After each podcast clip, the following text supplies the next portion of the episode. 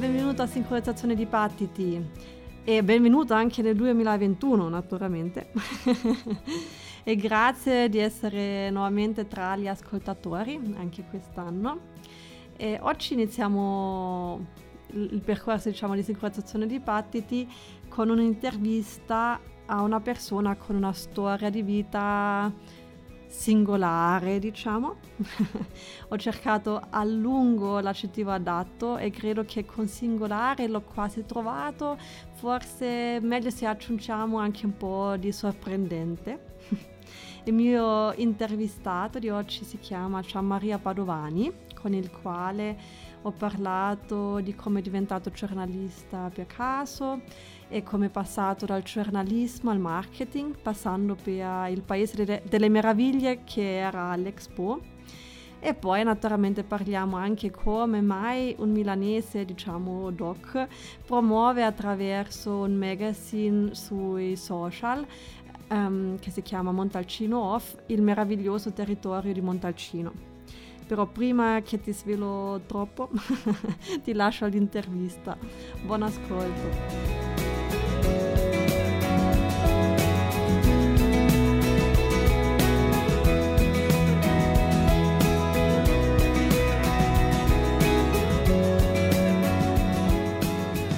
Ti ringrazio che ti sei preso il tempo anche che, di parlare con me. Figura. e voglio iniziare con una piccola presentazione, chi sei, cosa fai, che cosa hai fatto, dove stai andando.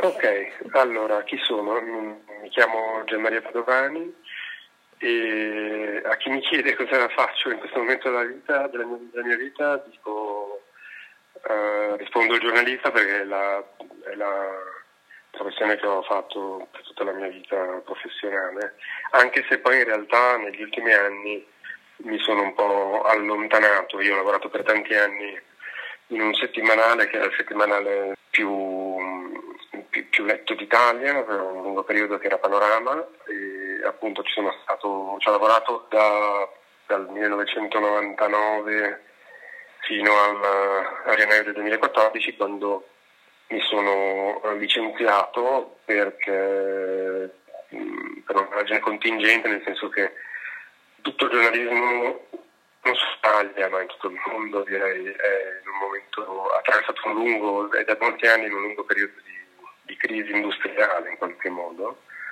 quindi i giornali non, non riescono a creare il fatturato che creavano con la pubblicità qualche fa e quindi poi da Mondadori, che era il mio editore, aveva fatto un, un incentivo all'uscita, quindi aveva chiesto ai giornalisti a cambiare strada, fare qualcos'altro nella loro vita, comunque andarsene dal giornale.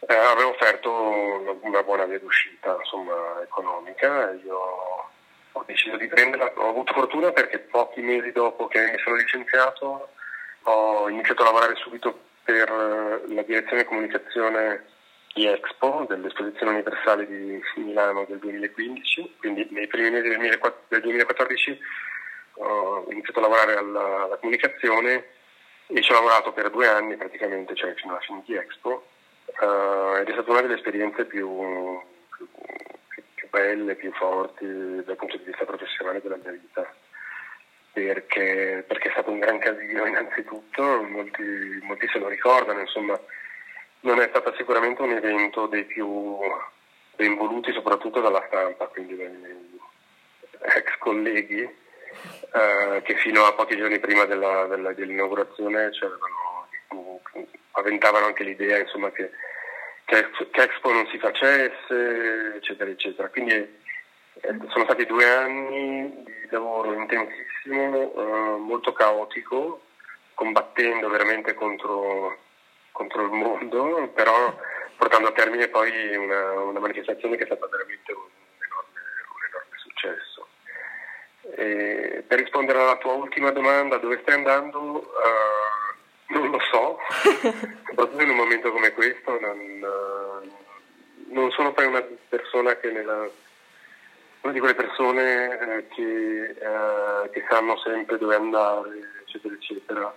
Eh, io sono invece più um, uno che dal, dal, contesto, da un contesto particolare, da una cosa che sta facendo, magari trova uno spunto per, per, per seguire una nuova strada. Quindi sono abbastanza un cane sciolto. Eh, sto, sicuramente credo che, eh, sono sicuro che lavorerò comunque sempre nella comunicazione, che è quello di cui poi mi sto occupando uh, adesso, anche perché eh, per chiudere il mio percorso professionale, dopo Expo io um, ho fondato una società di digital marketing molto particolare, nel senso che uh, lavoravamo su un target molto, molto, piccolo, molto preciso, che erano i, i, quelli che abbiamo chiamato influser, ossia quelli che in, in sociologia vengono chiamati early adopters, cioè le persone appassionate di, di novità. Uh-huh. Era è stata una, anche quella un'esperienza molto formativa, soprattutto perché ho imparato a usare bene um, nuovi, le nuove piattaforme di comunicazione, quindi tutta la comunicazione in ambito digitale e, e nei social soprattutto. Uh-huh. Questo è il punto in cui mi trovo adesso.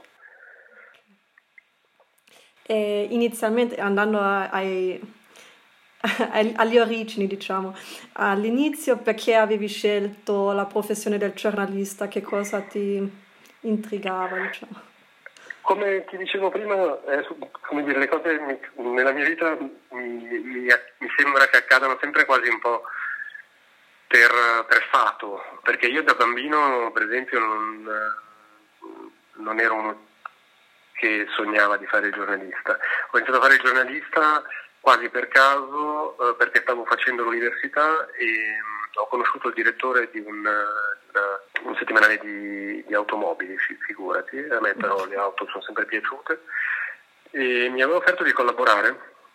Io stavo appunto facendo l'università, non avevo mai molti soldi in tasca eh, e, e, e, ho messo a frutto quella che era la mia capacità, che era appunto di saper scrivere piuttosto bene e di avere di avere sicuramente il senso della notizia e, e, quindi studiavo e lavoravo, ma a un certo punto il lavoro è diventato preponderante, quindi ho abbandonato l'università, perché non, non mai finita, studiavo lettere, e ho iniziato a, a fare il giornalista, il giornalista di automobili, quindi appunto per caso, per fato, chi lo sa, sono stato molto contento nel senso che poi da quel momento in poi, stiamo parlando del 1994, quindi io avevo 22 anni, da quel momento la, dire, la, la vita inizia ad essere divertente per me, perché comunque lavorare, lavorare nei giornali mi è sempre divertito molto e, e mi ha dato grandi soddisfazioni, sicuramente.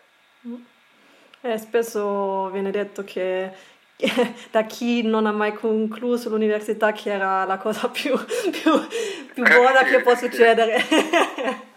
No, io in verità, um, per esempio, l'università non uh, la stavo facendo, ma la stavo facendo in maniera mediocre. Cioè, non è che lo studio mi appassionasse, in più l'università come è fatta in Italia, soprattutto io andavo alla statale, uh, non era molto coinvolgente. C'erano dei corsi coinvolgenti, ma uh, se uno, come dire, non coltiva proprio la passione per lo studio continuo, era, era molto facile perdersi. Mi ricordo che infatti dei, del gruppo di, di, ragazzi che erano entrati all'università poi se ne sono laureati in effetti in pochi, tutti hanno fatto professioni diverse, anche, anche belle, creative, interessanti, sorprendenti, insomma. Non credo che comunque finire l'università mi avrebbe favorito in maniera particolare nella professione giornalistica comunque, questo no. Mm, mm, sì. sì, l'università è sempre pieno di nozioni che poi alla fine spesso non servono a nulla. Ma sì, soprattutto io poi stavo, avevo, stavo, facendo lettere moderne con indirizzo geografico perché la geografia e i viaggi mi sono sempre piaciuti. Ecco, quello mi, mi mi spiace solo ecco, di non aver preso, di non essermi laureato nella, in geografia, avevo un professore fantastico, che purtroppo oggi non c'è più, eh, il mm. professor Mainardi, e volevo, forse se mi si fosse prospettata una carriera universitaria, magari, anzi sicuramente avrei finito l'università, però, però ripeto, non, non credo che l'università mi avrebbe quindi l'università mi avrebbe in qualche modo aiutato ad avere una carriera migliore o più, mm. o più ricca. Ecco. Mm. E anche in riguardo al giornalismo, um, che cosa è importante, nel senso, o che cosa è la grande sfida del giornalismo? Che sono gli elementi fondamentali di un articolo fatto per bene, come si deve? Dipende. Allora, la risposta non, non c'è una risposta unica, mm. perché ormai anche il concetto di giornalismo è, ha, ha sfumature molto, molto variabili. Mm. Perché eh, quando si dice giornalismo spesso si pensa penso, al giornalismo investigativo, al giornalismo d'inchiesta, al giornalismo, almeno io, quelli della mia generazione, insomma, penso al giornalismo dei quotidiani, dei grandi quotidiani, del Corriere della Sera, del Pubblica per essere in Italia, del, del eh, New York Times per, mm. per, andare fuori dall'Italia. In realtà dentro, dentro, la parola giornalismo ci sono giornali di settore, quindi per esempio anche giornali di moda, in cui, in cui un articolo è costruito seguendo delle regole completamente diverse da per esempio invece un articolo appunto di, di, inchiesta o un'intervista politica, insomma non c'è una, non c'è una, una grande, non c'è una risposta unica alla tua domanda, mm-hmm. c'è sicuramente uh, dire, l'inseguimento della verità, forse suona un po' alto. Mm. In realtà eh, l'importante secondo me è sempre riuscire a dare al lettore un, uh, un punto di vista nuovo sulle cose, quindi cercare di dare alle persone eh, la possibilità di vedere la realtà in tutte le sue sfaccettature. Ecco, potrei risponderti così. Uh-huh. Io ho iniziato scrivendo di auto e poi invece la gran parte della, della mia carriera l'ho fatta come giornalista di costume, uh-huh. quindi occupandomi di, di, come cambia la società, di, di, quelle che sono le nuove mode, di anche certe problematiche magari che invece investivano la, la parte eh, la parte più giovane della società, ho scritto tanto di musica, quindi ogni, ogni settore aveva le sue regole. Ecco. Uh, un, un, quotidianista ti direbbe uh, ogni riga è una notizia, uh, la notizia centrale va messa in testa all'articolo e gli snodi devono essere coerenti, ma è tecnica, è tutta tecnica. Mm. In realtà ormai invece con le piattaforme digitali ci sono proprio nuove forme anche di giornalismo che non assomigliano per niente a quelle che ci sono state, a quelle che invece sono state sulla cresta dell'onda per, per tutto il Novecento, per esempio, no? tutto il, mm. il, giornalismo dei quotidiani. Mm. Anche, siamo anche fisicamente diversi.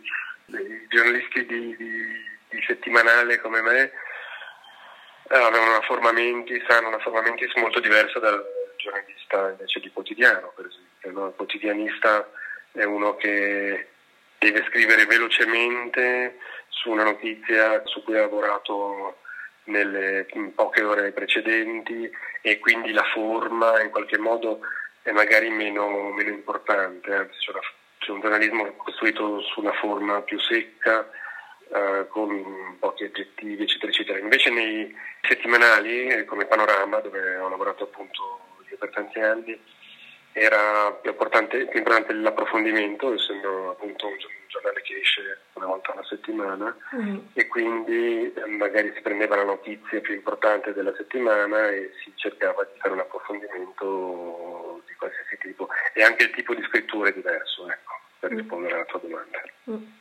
Infatti io mm, una domanda che avevo anche prima è in un uh, settimanale per esempio come vengono scelti i temi? Vabbè, se c'è qualcosa probabilmente di, di rilevante che è successo in quella settimana verrà questo, uh, però se no c'è... No, non è così semplice in realtà, no. non è così semplice perché i, allora, considera che Panorama, quando io lavoravo a Panorama, è un giornale che ha avuto fino a 90 giornalisti a un certo punto, quindi eravamo tanti. Mm. I giornalisti sono organizzati in, in, servizi che sono appunto, ad esempio magari di un quotidiano, gli interni, gli esteri, lo sport, questi sono i servizi, quindi ogni, ogni servizio fa riferimento a un capo servizio che a sua volta fa riferimento a un capo redattore. Il qua, e, per esempio Panorama, il qua, 5-6, adesso vado un po' a memoria, caporedattori facevano riferimento a un caporedattore centrale il quale poi risponde al direttore. C'è proprio una struttura piramidale gerarchica in cui sostanzialmente la base, cioè i giornalisti, fanno delle proposte ogni settimana. Quindi io andavo tutti i mercoledì in riunione, c'era una riunione fatta apposta in cui eh, ognuno di noi arrivava e diceva io vorrei, mi piacerebbe fare questa intervista o scrivere di questa cosa, eccetera, eccetera.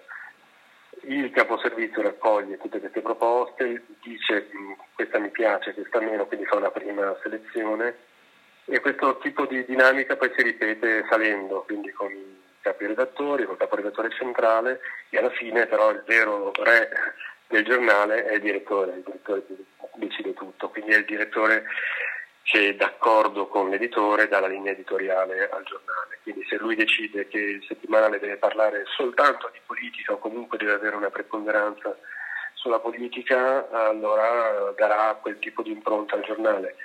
Io ho avuto un direttore molto, che ha segnato molto Panorama, che è molto conosciuto, si chiama Carlo Rossella, eh, e Carlo invece era, eh, è comunque un giornalista appassionato tantissimo di costume, e quindi è stato veramente un periodo d'oro perché io sono stato assunto da Carlo Rossella e ho lavorato 5 anni o 6 anni sotto la direzione di Carlo Rossella e quindi eh, con un direttore che aveva una grande attenzione per uh, le tematiche che, mm, di cui mi occupavo e quindi facevo, facevamo spesso con la nostra sezione copertine, mm. eh, soprattutto era un modo di leggere la realtà attraverso quello che succede in strada, no? senza andare sulla cronaca nera, uh-huh. ma parlando di come la gente si diverte la sera, di, cosa, di come cambiano i modi di vestirsi, eh, sto un po' semplificando di come cambia la musica, uh-huh. eh, eccetera, eccetera. E quindi, quindi sì, è stato veramente è stato veramente formativo, molto bello. Poi sono seguiti invece dei direttori mm, magari più attenti all'attualità politica, e, e quindi che erano meno interessati al tipo di giornalismo che facevo io e questo cosa comportava? Comportava che la sezione del giornale di cui io mi occupavo avesse meno pagine uh-huh. e quindi tante proposte alla fine non finivano sul giornale. Uh-huh. Io alla fine mi sono licenziato perché erano da diversi anni, dal, io mi sono licenziato nel dicembre del 2013 ma era almeno dal 2011-2010 che il giornale era in, in, stato di crisi, quindi avevamo contratti di solidarietà, quindi eh, per, non, per, fare in modo che non, che non licenziassero colleghi, tutti noi ci ritagliavamo un pochettino lo stipendio, insomma alla mm. fine era una nave che stava facendo acqua, che imbarcava acqua e quindi non aveva più senso rimanere, rimanere Mm. Anche se adesso in verità poi il giornale ha cambiato editore, eh, ci sono ancora dei miei colleghi che ci lavorano e il giornale credo che vada piuttosto bene. Mm. Ha ancora la sua base di, di lettori mm, affezionati e è ancora sempre piuttosto attento al costume. Mm. Quindi, però non, non, mi ci vedevo ecco, passare 40 anni della mia vita in nello stesso giornale, questo no. Sì. Doveva esserci un cambiamento. esatto. E poi come sei, ora tra virgolette finito, ma come sei arrivato poi all'Expo? Guarda, io mi sono licenziato perché davano appunto questo eccellente mm-hmm. incentivo, davano un sacco di soldi per andarsene. E, e, quindi l'ho fatto senza sapere però dove, che cosa avrei fatto. In realtà volevo provare a lavorare un po' in televisione, ero, iniziavo a fare attenzione a quello che succedeva in ambito digitale, volevo cambiare un po' il supporto diciamo, giornalistico, non più mm. sulla carta, ma andare o in televisione o comunque occuparmi di, di notizie sul digital. La, la, ragione per cui sono finito a Expo è che stavo collaborando con un'agenzia uh, pubblicitaria, un'agenzia di comunicazione, non, un'agenzia pubblicitaria ormai non esistono neanche più, un'agenzia di comunicazione che aveva preso un contratto da Expo per fare un piccolo progetto di comunicazione che neanche piccolo, tanto piccolo in realtà, si chiamava Expo Ambassadors, in cui sostanzialmente dovevo, cioè la, la, questa agenzia, questa società mi ha chiesto di fare delle interviste a una serie di personaggi che davano il loro endorsement a Expo, che davano il loro appoggio. Sì. Quindi erano tutti grandi cuochi, eccetera, eccetera. Andavano fatti delle interviste e allora mi sono proposto e ho vinto io diciamo, questa piccola gara e ho iniziato a fare queste interviste eh, a personaggi veramente ehm, molto diversi. La prima che ho intervistato è stata Marina Abramovic, per dirti. Uh-huh. Erano tutte interviste sul tema di Expo e se ti ricordi il tema di Expo era nutrire il pianeta, energia per la vita. Il tema era l'alimentare sostanzialmente. È stata una delle Expo anche più interessanti degli ultimi anni, quella di Milano, proprio perché aveva un tema così a portata di mano, così mm. interessante, perché per esempio l'Expo di Dubai di quest'anno è molto meno interessante, a mio parere ovviamente. E quindi facendo queste interviste poi ho incontrato una persona che era il direttore della comunicazione della Mondadori, quindi il mio editore che era andata via prima di me dalla Mondadori ed era diventato direttore della comunicazione di Expo. E andando a una riunione per fare questo progetto l'ho incontrata, eh, è una donna, e era in emergenza perché appunto il consulente che lei aveva preso per, far, per occuparsi di questo progetto eh, era, stato, era, appena diventato direttore di un nuovo giornale mi ha chiesto così su due piedi se me ne volevo occupare io e così sono finito dentro Expo. E, però sono, ripeto, te lo ripeto, sono molto contento di aver fatto quell'esperienza perché è stata, uh, beh, tipo la mia compagna Gabriella se lo ricorda ancora perché tornavo tutte le sere con i capelli dritti in testa perché c'erano da fare, da seguire veramente tantissime, tantissimi progetti diversi contemporaneamente, fare riunioni su riunioni. Era tutto molto caotico e non se ne vedeva la fine, eravamo tutti molto spaventati ma molto motivati perché il fatto che tutti parlassero male di Expo mm. da, da, dentro, vedendo veramente la gente che ci lavorava, e come ci lavorava con che dedizione, con che passione, ha motivato tutti, ha, fatto da collante e alla fine è stata veramente un'esperienza esaltante. Eh, esaltante. Ricordo che tipo due giorni prima che Expo aprisse ho fatto un giro sul, sul sito dove c'erano i padiglioni e stavano ancora finendo di lavorare e, e non so come abbiano veramente fatto in quelle ultime 48 ore perché poi nel momento in cui invece è stata aperta alle 8 del mattino del primo maggio 2015 era tutto praticamente perfetto, mm. praticamente perfetto. Mm. E questo mi ricorda molto anche negli hotel, in qualsiasi hotel dove vai il giorno prima, 24 ore prima, dici ma come cavolo facciamo a aprire domani? Perché è sempre un caos immenso e poi il giorno dopo è perfetto, che dici ma come abbiamo fatto? Però questa è la magia, guarda, questa è la magia del, del, lavoro, del lavoro, di gruppo. Mm. Chi fa una professione solitaria spesso non si accorge di quante soddisfazioni si possono avere in, uh, lavorando anche in vado un po' controcorrente, tipo una roba che magari la gente, la gente pensa al contrario, ma invece di che tipo di soddisfazioni si può dare il lavoro di squadra uh, professionalmente? Perché sai, c'è molto il mito, che è molto un mito anglosassone secondo me, del fatto di farcela da solo, di primeggiare, di essere quello che inventa, che ne so, la scissione dell'atomo, eh, ed è verissimo, eh, per carità, è verissimo e probabilmente è molto importante. Eh, dipende anche molto dalla, dalla, dalla, dal, da come uno d'animo, no? Mm. Quindi sono le persone più adatte a lavorare da sole, le persone più adatte a lavorare in gruppo. Io ho sempre ho capito alla bella età di 49 anni di essere uno che ha una maggiore performance lavorando in gruppo. Mm. E comunque, appunto, ripeto, è, stato la, è la magia dell'essere in tanti in cui magari vedi l'obiettivo ti sembra in, in, talmente lontano, talmente irraggiungibile, ma invece la somma dire, delle, dello sforzo di tante persone ti permette di raggiungere la cosa che da solo ovviamente non potresti fare. Sì, sì, è verissimo. e poi alla fine però comunque anche voi o anche l'Expo in sé ha fatto credo un buon lavoro perché più andava avanti, più la gente lo visitava e più anche nelle media poi diventava un successo, insomma. Sì, allora lì dipende, c'è stata una grande polemica tra Beppe Sala, il commissario di Expo, che oggi è il sindaco di Milano, per, nella, per cui ho lavorato, per cui sono anche fiero di aver lavorato, perché è veramente un manager in gamba, un amministratore fantastico ed è anche una persona squisita.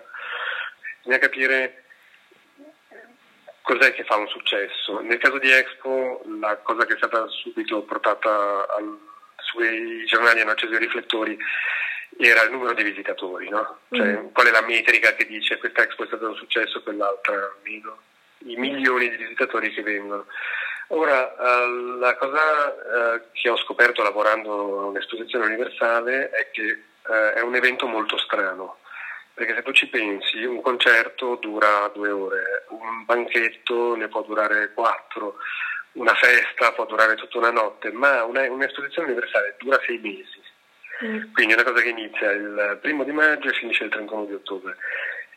E L'andamento dei flussi turistici dell'Expo hanno tutte un andamento molto simile, per cui c'è i primissimi giorni c'è molto affollamento, poi seguono due o tre mesi in cui non viene tanta gente. Uh-huh. E se tu guardi quindi i risultati, eh, come facevano, come volevano fare molti quotidiani cercando la polemica, noi abbiamo fatto, se non mi sbaglio, più di 20 milioni di visitatori.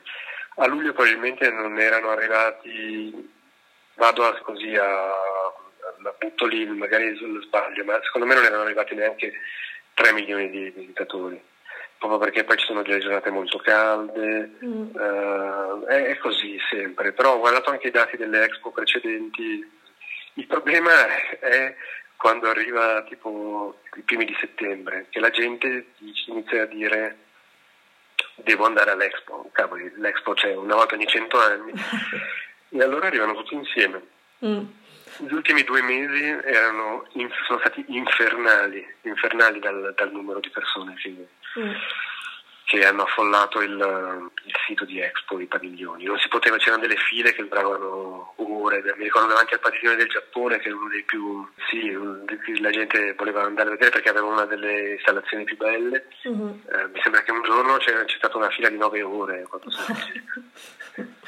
e quindi per, per, alla fine il successo, se, il, dire, se, se, l'indicatore del successo sono le partecipazioni, sicuramente è stato un successo, ma è stato un successo secondo me sul tema e mm. su quello che ha lasciato poi a Milano, perché a Milano, e lo dico da milanese, cioè da persona che ha vissuto a Milano tutta la vita, era una città diversa prima di Expo, adesso è una città molto più bella. Mm. Certo, anche molto più costosa perché gli affitti sono saliti, eccetera, eccetera, però è una città che ha ripreso l'aria libera in una maniera diversa rispetto a, a dieci anni fa. Ecco.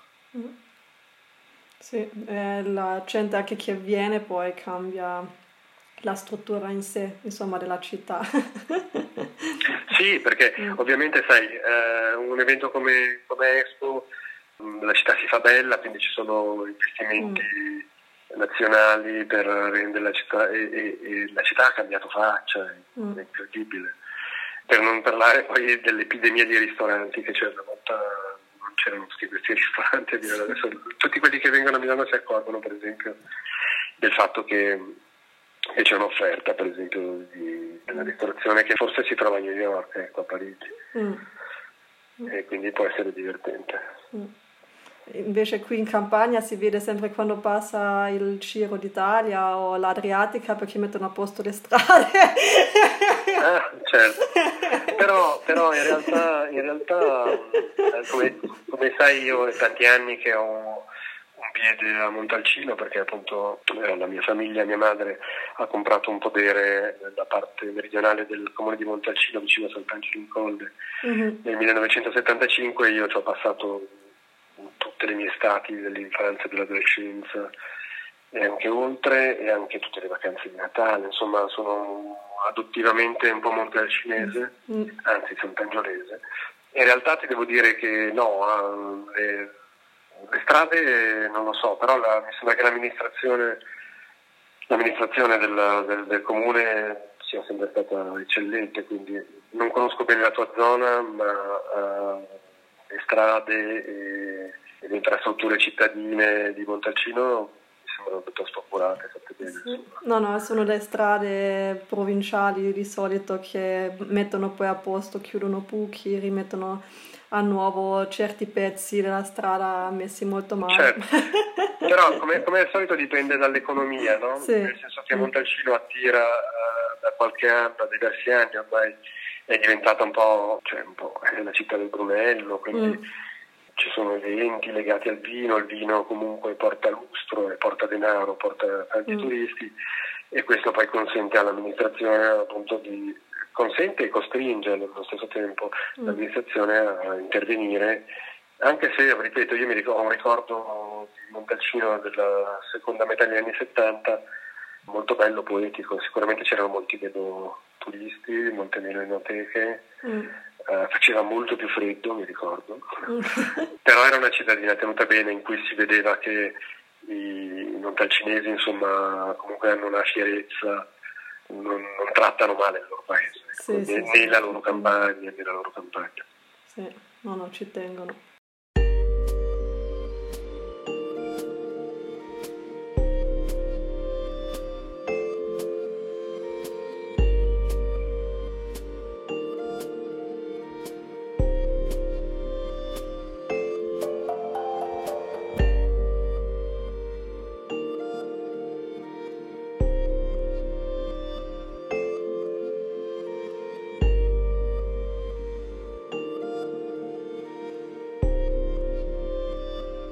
Come sei passato dal giornalismo diciamo un po' più al marketing?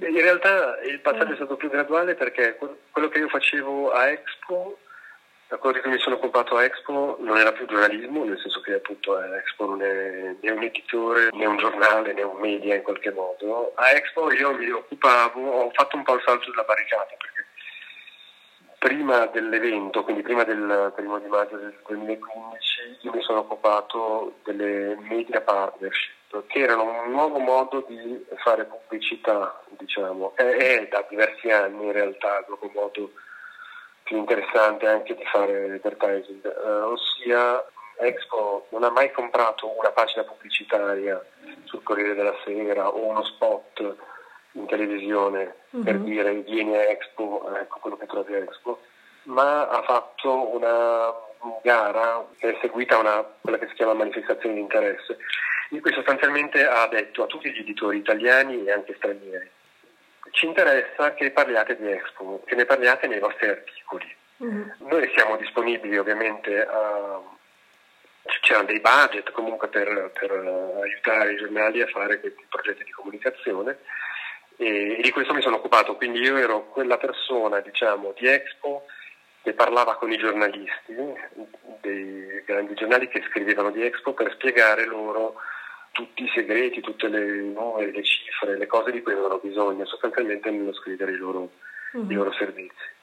Eh, è un modo di fare comunicazione che ha più um, grip sulle persone. Perché? Perché un articolo uno se lo legge, una pubblicità la, invece la fruisci in maniera un po' più passiva, no? uh-huh. È una pagina, la guardi, ah sì c'è Expo, in qualche modo ti entra nell'organizzazione del cervello questa informazione che dopo rielabori e poi dici ah sì voglio andare a Expo. In verità uh, facendo questo tipo di comunicazione che ha fatto Expo prima dell'evento uh, ha creato più interesse su su tutto ciò che poi avveniva e che si poteva trovare all'interno dell'esposizione universale. Uh-huh. la cosa interessante è stata anche invece la, il tipo di comunicazione che è stata fatta con le piattaforme social. Se ne occupava una persona che mi ha insegnato moltissimo di tutto questo, una collega, anche lei tra l'altro giornalista, che si chiama Susanna Legrenzi, che si occupava dei social, se ne è occupata fino a un certo punto, poi a un certo punto ha preso un'altra strada e se n'è andata ma in qualche modo uh, questa cosa mi ha, uh, mi ha, aperto un mondo perché le piattaforme, quindi Facebook, Instagram, uh, Twitter, eccetera, eccetera, eccetera, che sono le piattaforme di oggi che non saranno le piattaforme di domani magari, perché è un mondo che è molto fluido, funziona, cambia continuamente, basta vedere come è cambiato anche lo stesso Facebook. No? di, di, di pochi anni.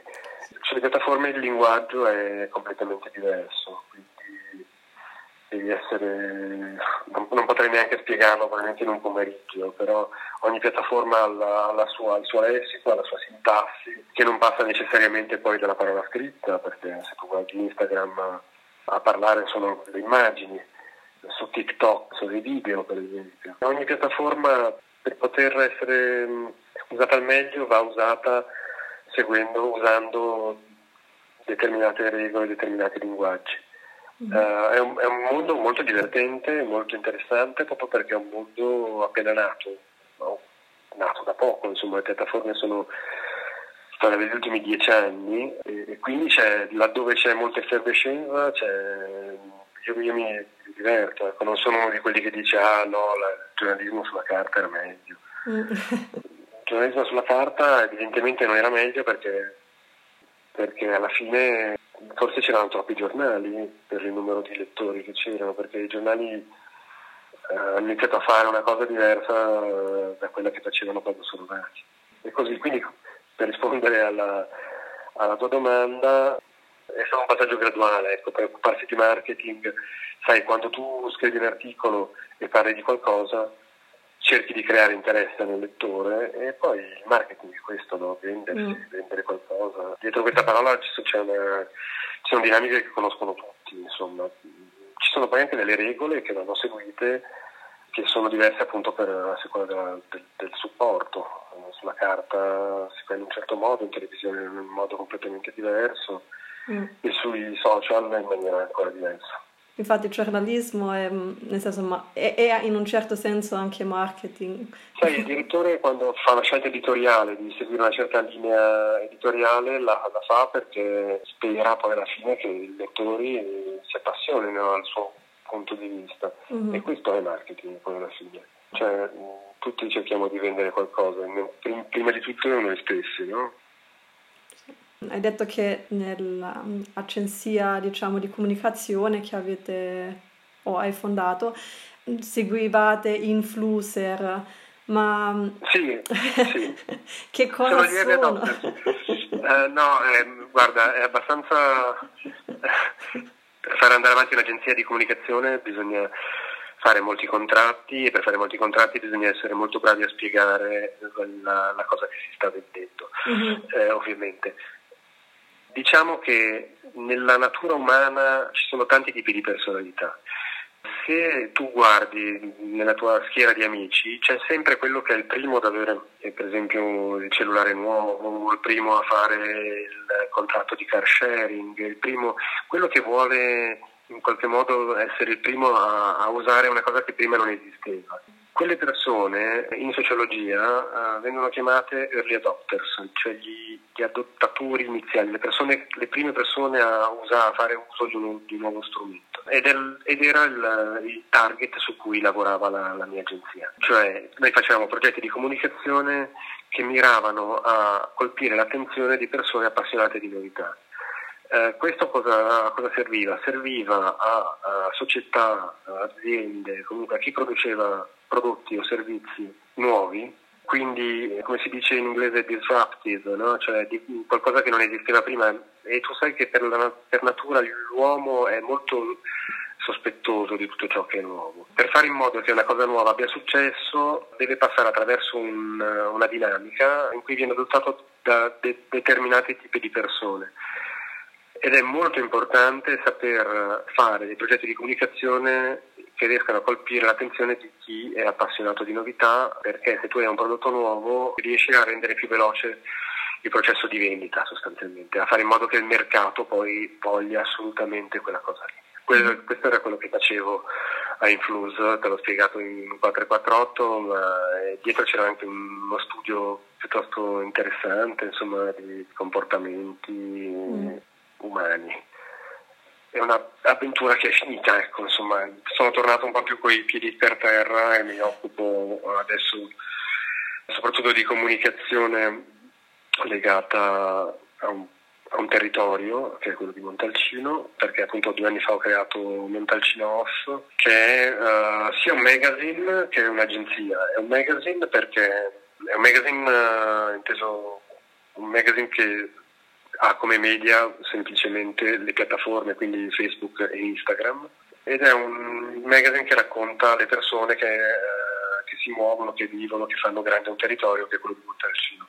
Uh-huh. Io cerco l'alto e il basso, quindi intervisto sia il grande viticoltore, il grande proprietario di una grande etichetta, che invece le persone che fanno i lavori più, più semplici o che hanno una storia particolare. Sostanzialmente si tratta di interviste e sono interviste perché è anche un'agenzia, perché grazie a queste interviste io comunque riesco a portare nel mondo del vino nuovi strumenti di comunicazione, cioè la cosa che sto facendo è appunto raccontare ai, ad esempio ai produttori di Brunello, ma faccio, non, non, mi fermo al semplice vino perché sul territorio di Montalcino è interessante mm. A Tucur, sia perché per l'importanza storica, come sai la Val d'Orcia è patrimonio, è patrimonio UNESCO. dell'UNESCO. Mm-hmm perché è un uh, territorio che rappresenta il buon governo millenario di un, di, dire, di un popolo sul suo, sul suo, territorio appunto. E quindi cerco, cerco storie, le racconto, vedo che hanno anche abbastanza successo e, allo stesso tempo aiuto poi chi vuole affacciarsi appunto a queste nuove forme di comunicazione a, a poterlo fare nella maniera più, più adatta insomma. Mm-hmm. E perché il, sei arrivato al territorio di, di Montalcino?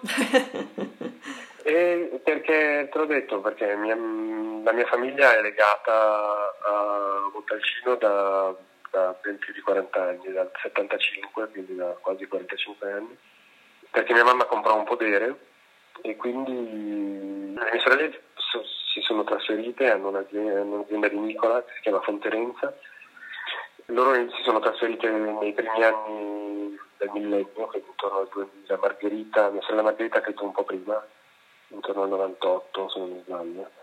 Loro sono scappate, loro odiavano Milano e sono scappate. Io invece sono più cittadino e quindi mi piace avere queste due, queste due scarpe, no? Mm. Eh, una in città, una in campagna.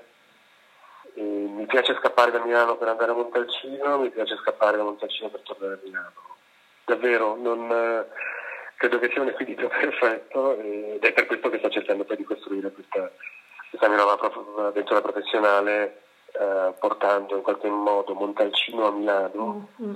e, perché, e Milano a Montalcino quando ci vado io perché Milano è un palcoscenico strategico soprattutto per chi fa prodotti di eccellenza come possono essere appunto un grande vino e grandi prodotti artigianali della Toscana.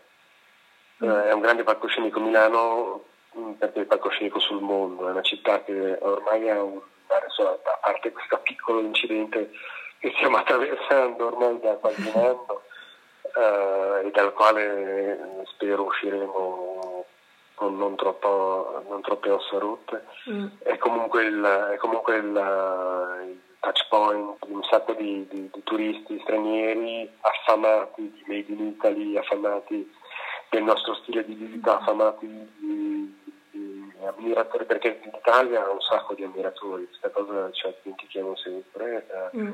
Ci usiamo sempre parlare male, ci piace tanto parlare male di noi stessi, ma in verità poi siamo spesso un modello, anche se non lo sappiamo. E, e Milano è importante perché appunto ha ormai un turismo straniero con un posizionamento molto alto, quindi non è un, turismo fuggi.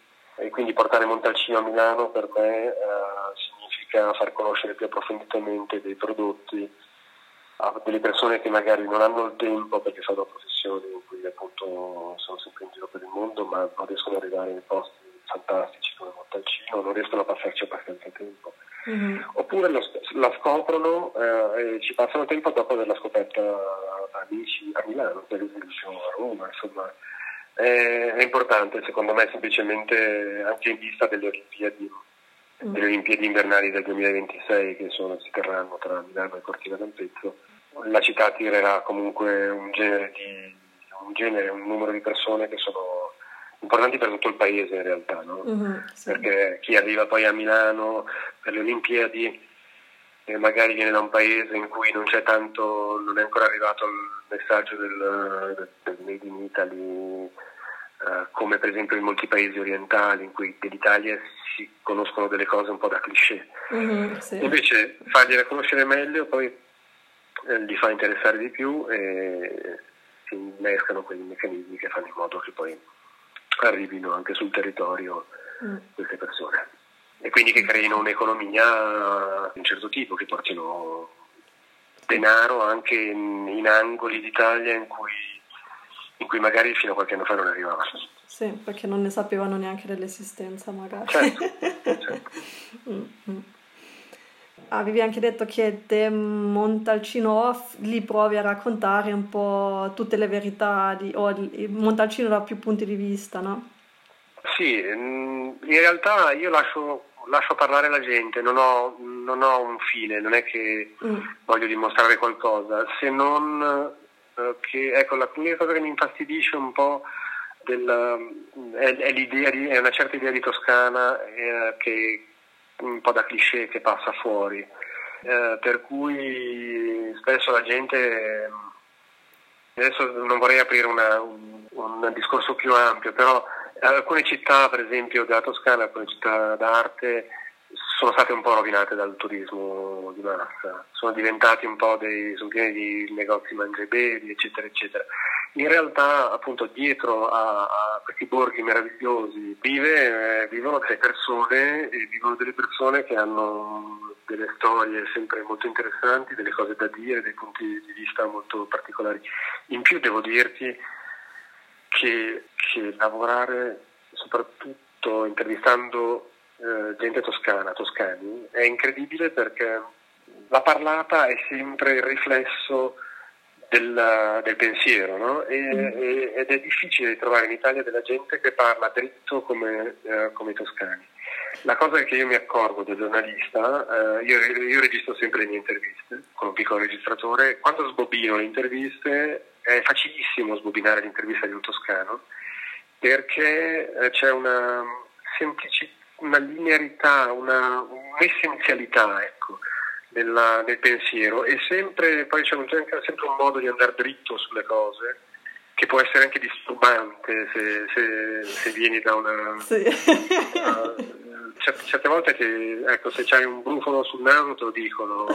Sì questa è una metafora ovviamente, però sì, insomma sì. se gli stai antipatico non, te, non, non, è che te lo nascondono, hanno... No, no, te lo fanno capire. No, certo. E questa cosa mi, mi, mi, piace molto, mi piace moltissimo dei toscani, questa loro, questa loro essenzialità, questo loro essere diretto. Poi tanti, tanti altri lati, insomma, quindi è, è divertente in realtà per me fare Montalcino Off perché Intanto scopro, scopro, delle cose che non sapevo, perché poi io, quando le persone si aprono ti raccontano sempre ovviamente delle, delle cose, che, delle storie di cui magari tu conosci soltanto un pezzo, eccetera, mm. eccetera, e alla fine invece ti dico, dopo due anni che raccolgo interviste, inizio ad avere anche un quadro della storia di quel territorio negli ultimi negli ultimi cento anni, eh, dai racconti di persone anziane o di giovani che, hanno, che riportano il, il, racconto di persone anziane. Mm. Quindi sì, mi, mi, piace molto, è una cosa che sto facendo con molta passione, mm. con molto piacere. Ma è sempre interessante poi quando anche si capisce che si uniscono i punti, no? si può dire che all'improvviso si capisce poi nei racconti, ah, per questo è così, ah sì. Certo, certo, certo. E se te ripensi ora a quando eri bambino, ero, eri a Montalcino, come, come la vedevi Beh, era, È un mondo che è cambiato tantissimo, questa cosa poi me lo dicono anche uh, le persone i montalcinesi più anziani di me, quindi quelli che magari vanno per i 60, che magari negli anni 70 avevano già, erano già un po' nell'età della ragione. Ecco, poi Montalcino per me è Sant'Angelo in Colle, non è mm, Montalcino. Sì. Ma anche perché eh, per me è stata, da bambino era un po' un incubo, ti dirò. Perché, eh sì, perché eh, mia madre ha comprato questo podere e per anni avuto, è stato ristrutturato al minimo. Mm. L'energia elettrica credo che è arrivata dopo 4-5 anni che avevamo il potere. Avevamo solo una cannella dell'acqua, era, era, vabbè, negli anni 70, eh, c'era molta più, i miei genitori erano più giovani, erano giovani ovviamente, non c'era questa necessità di, di lusso che c'è oggi, eccetera, mm. eccetera. Devo dire che mi ricordo appunto si andava a letto con, col buio e ci si svegliava con la luce banalmente perché non c'era la luce in casa. Ma per me era un incubo perché io stavo in un podere che era a due chilometri in linea d'aria da Sant'Angelo in Colle, in mezzo a un bosco, e tu immaginati io nel, so, nel 78-79, quindi quando avevo 7-8 anni non potevo attraversare il bosco per andare in paese. Ci andavo soltanto quando ci andavano i miei, i miei genitori e quindi ho faticato i primi anni a conoscere i ragazzi del paese. In più era completamente diverso perché oggi a Sant'Angelo in Colle vivono poche decine di persone molto anziane, credo che l'età media sia uh, intorno agli 80 anni. Quando io ero bambino a Sant'Angelo in Colle vivevano tante persone, l'età media era molto più bassa, è proprio cambiato tutto. Montalcino era una cittadina spazzata da un vento gelido, c'erano pochi negozi, non ce n'erano tanti Mm. Non c- c'erano pochissime enoteche, ecco. devo dirti che a un certo punto, intorno ai primi anni del 2000, forse sono, ne hanno aperte pure troppe, tant'è che è iniziato quel, un po' quel meccanismo che, di cui ti dicevo prima, no? mm. uh, questo del, che ha per esempio colpito um, alcune città d'arte uh, toscane, con la stessa Firenze. Mm. Eh, nel centro è abbastanza invivibile, adesso un po' meno, hanno un po' ripulito, ma io mi ricordo che negli anni 90 era tutta una pizzeria dietro l'altra, negozi di souvenir, eccetera, eccetera. Eh, la stessa cosa un po' a Montalcino è iniziata a esserci col vino, no? quindi tutto mm. era legato al vino eh? e questo un po' snatura, snatura il paese, però allo stesso tempo con l'economia ha portato anche denaro e posti di lavoro, quindi credo che sia difficile amministrare una città, un, un territorio, mm. perché devi sempre saper mediare tra conservare le cose buone mm. che c'erano, eh, che vengono da una oculata amministrazione del territorio e però aprirti allo stesso tempo al nuovo nella maniera giusta senza, senza snaturare, mm. snaturare, il territorio. E devo dire che Montalcino ci sta riuscendo, cioè, per tante ragioni, Montalcino ci metto anche Sant'Angelo perché i ragazzi di Sant'Angelo sono pochi ma eh, ancora ci, ci tengono. No? Mm-hmm. A Montalcino per esempio i quartieri tengono viva questa, questa personalità popolare, questo spirito proprio montalcinese. No? Mm-hmm. Con, sono i quattro quartieri che poi si incontrano così eh, simbolicamente per il tiro con l'arco, però in realtà ecco, nella vita di quartiere c'è di nuovo quella cosa di cui ti parlavo prima del lavorare di gruppo. No? Sì. Mm un grande imprenditore di Montalcino come Fabio Tassi è uno che eh, per anni non è andato in vacanza pur potendoselo permettere mm. e, e, ha messo energie e ore di sonno in meno nel, per esempio nel portare avanti il suo quartiere, il Borghetto. Sì. Uh, è divertente parlare con i montalcinesi che hanno fatto vita di quartiere, che fanno vita di quartiere, quindi che hanno dei ruoli eh, e fargli raccontare di questa cosa, perché è una cosa che un forestiero non capisce tanto bene, un po' come succede a Siena col palio. Si può provare a spiegare a uno straniero che cos'è il palio, ma in realtà questa specie di malattia sì. che prende le persone, eh, che è bellissima, eh, cioè, sì. Eh, nevrosi meravigliosa, però è inspiegabile e, sì. e si spiega soltanto con eh, le radici umane affondate nel terreno, nel terreno in cui le persone sono cresciute, insomma, quindi sì. questo voler preservare le, le tradizioni. Sì. Io ti ringrazio, ho finito le domande. Grazie. no, grazie a te, grazie a te, figurati tu mi fa sempre piacere. Ringrazio ancora Gian Maria per la tua disponibilità di raccontarci la tua storia e sono sicura che tanti sono d'accordo con me se a questo punto cito una parte del monologo finale di The Pic Kauna che dice non sentirti in colpa se non sai cosa vuoi fare della tua vita. Le persone più interessanti che conosco a 22 anni non sapevano che fare della loro vita. I quarantenni più interessanti che conosco ancora non lo sanno. e come sempre ti lascio naturalmente tutti i link per Montalcino Off nelle show notes e, mm, e grazie per ascoltare. Prosegui per la tua strada con il sapere che la vita ti riserva ancora delle grandi sorprese e andiamo avanti con amore Gerda.